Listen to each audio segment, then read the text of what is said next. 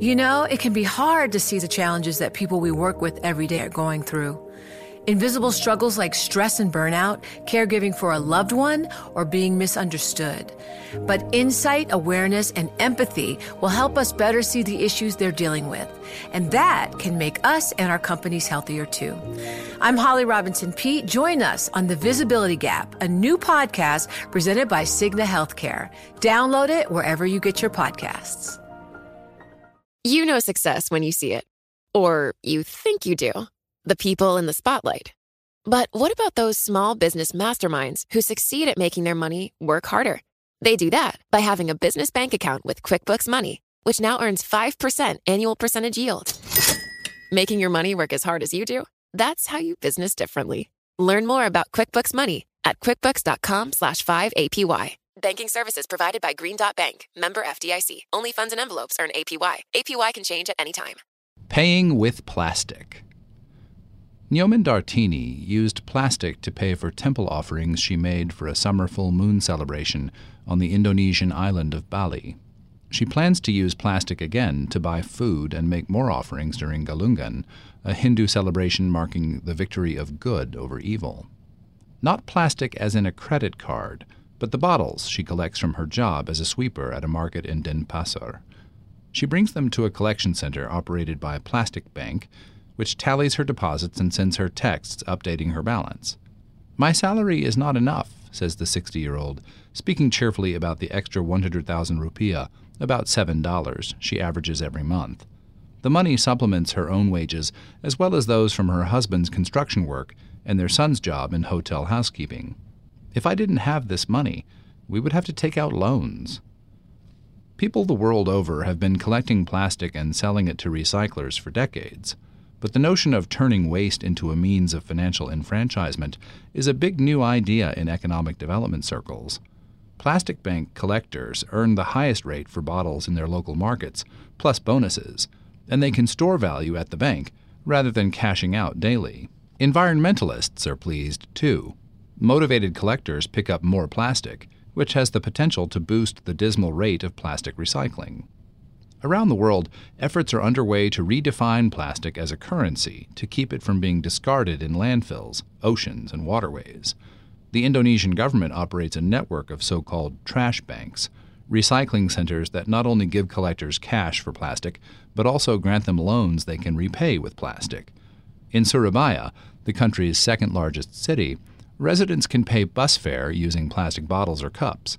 It's an initiative of the city's first female mayor, Tri Risma Harini, who set an ambitious target of reaching zero plastic waste by 2020. A two hour bus ticket costs 10 plastic cups, or up to five plastic bottles, depending on their size. Some subway stations in Beijing and Rome have been outfitted with machines that accept plastic bottles in exchange for credits that can pay for metro tickets. In India, some community schools accept recyclable plastic for tuition payments.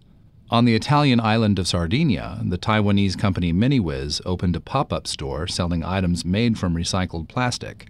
The only way to pay was to deposit more plastic objects into a machine called the Trashpresso.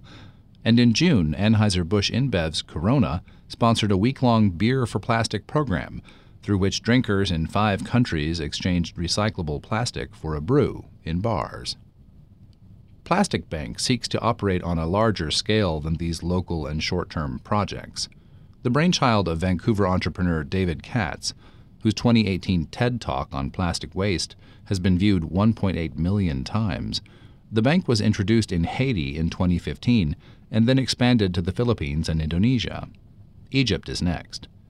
Katz recently visited the Vatican to discuss getting Catholics around the world to bring recyclable plastic to church on Sundays, a project he says is underway in Brazil. When it enters a new country, Plastic Bank works with existing recycling centers and engages a large international company to support its programs.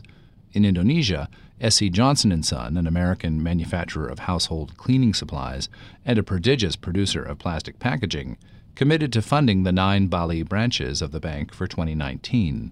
The company also announced plans to start making some bottles for Windex window cleaner entirely out of plastic brought to plastic bank locations in Indonesia and the Philippines. We would like to be, if not the front runner, then at least a pioneer. in moving to all recycled packaging, says Nanto Kardohadiprojo, an SC Johnson country manager for Indonesia. Consumer goods businesses are aware that people aren't going to stand for them using virgin materials, Katz says. So we're building out the supply chains now. Plastic Bank is also drawing people into the formal financial system. Most banks don't want the poorest of the poor because there's no money to be made, says Shaun Frankson, a co founder of the organization. Recycling is a way to get them their first bank accounts. Of the more than 3,200 account holders in Bali, about 1,200 have a positive balance in an e wallet on the Plastic Bank app. That means they may eventually become interesting to regular lenders.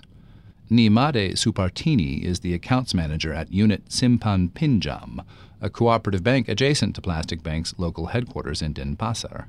She predicts it's only a matter of time before she'll be able to convert some Plastic Bank account holders into her clients and ply them with products they currently don't have access to, such as consumer loans or mortgages. Every time a collector is coming in, there's a possibility they'll become a customer and increase our deposit base, she says. Muhammad Abdallah Sahad, a collector who lives with his wife and toddler in a shack connected to a plastic bank affiliated center in Denpasar, used to struggle to save. I would just be spending it all the time, buying things for the wife and kid, he says. After registering with Plastic Bank, he opened his first account with a traditional bank, a co op whose representatives make neighborhood rounds collecting money from laborers. His savings already exceed $50, at some point, he hopes to have enough to convert the bamboo home he owns back in his native Java into a solid brick house. He has additional savings in the form of bonus tokens held in his plastic bank account. Before, these collectors would all take loans from loan sharks, says Suzyati, who goes by only one name, a rare female entrepreneur who runs the Denpasar Recycling Center affiliated with Plastic Bank and manages the app that sends text to her eight collectors, including Sahad. Now that there's a bonus, they are more independent and don't need loans anymore. They also work harder. The volume I get from three people is the same as what I used to get from eight, she says. Gusi Made Astri, 54, a cleaner on Sanur Beach in Denpasar, starts before dawn and works two beach sweeping shifts for the city, earning $127 a month. She supplements that, selling the plastic she collects to the bank. That money covers occasional purchases of headache medicine after working in the hot sun, which she couldn't afford previously, and temple offerings for holidays. Maybe even a new dress for Galungan, she says.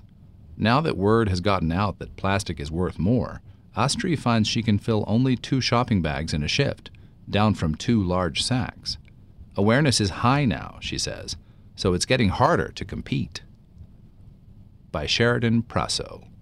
It can be hard to see the challenges that people we work with every day are going through. I'm Holly Robinson Peete. Join us on The Visibility Gap, a new podcast presented by Cigna Healthcare. Download it wherever you get your podcasts. The countdown has begun. This May, a thousand global leaders will gather in Doha for the Qatar Economic Forum powered by Bloomberg, held in conjunction with our official partners, the Qatar Ministry of Commerce and Industry and Media City Qatar, and premier sponsor QNB. Join heads of state, influential ministers, and leading CEOs to make new connections and gain unique insights. Learn more at QatarEconomicForum.com.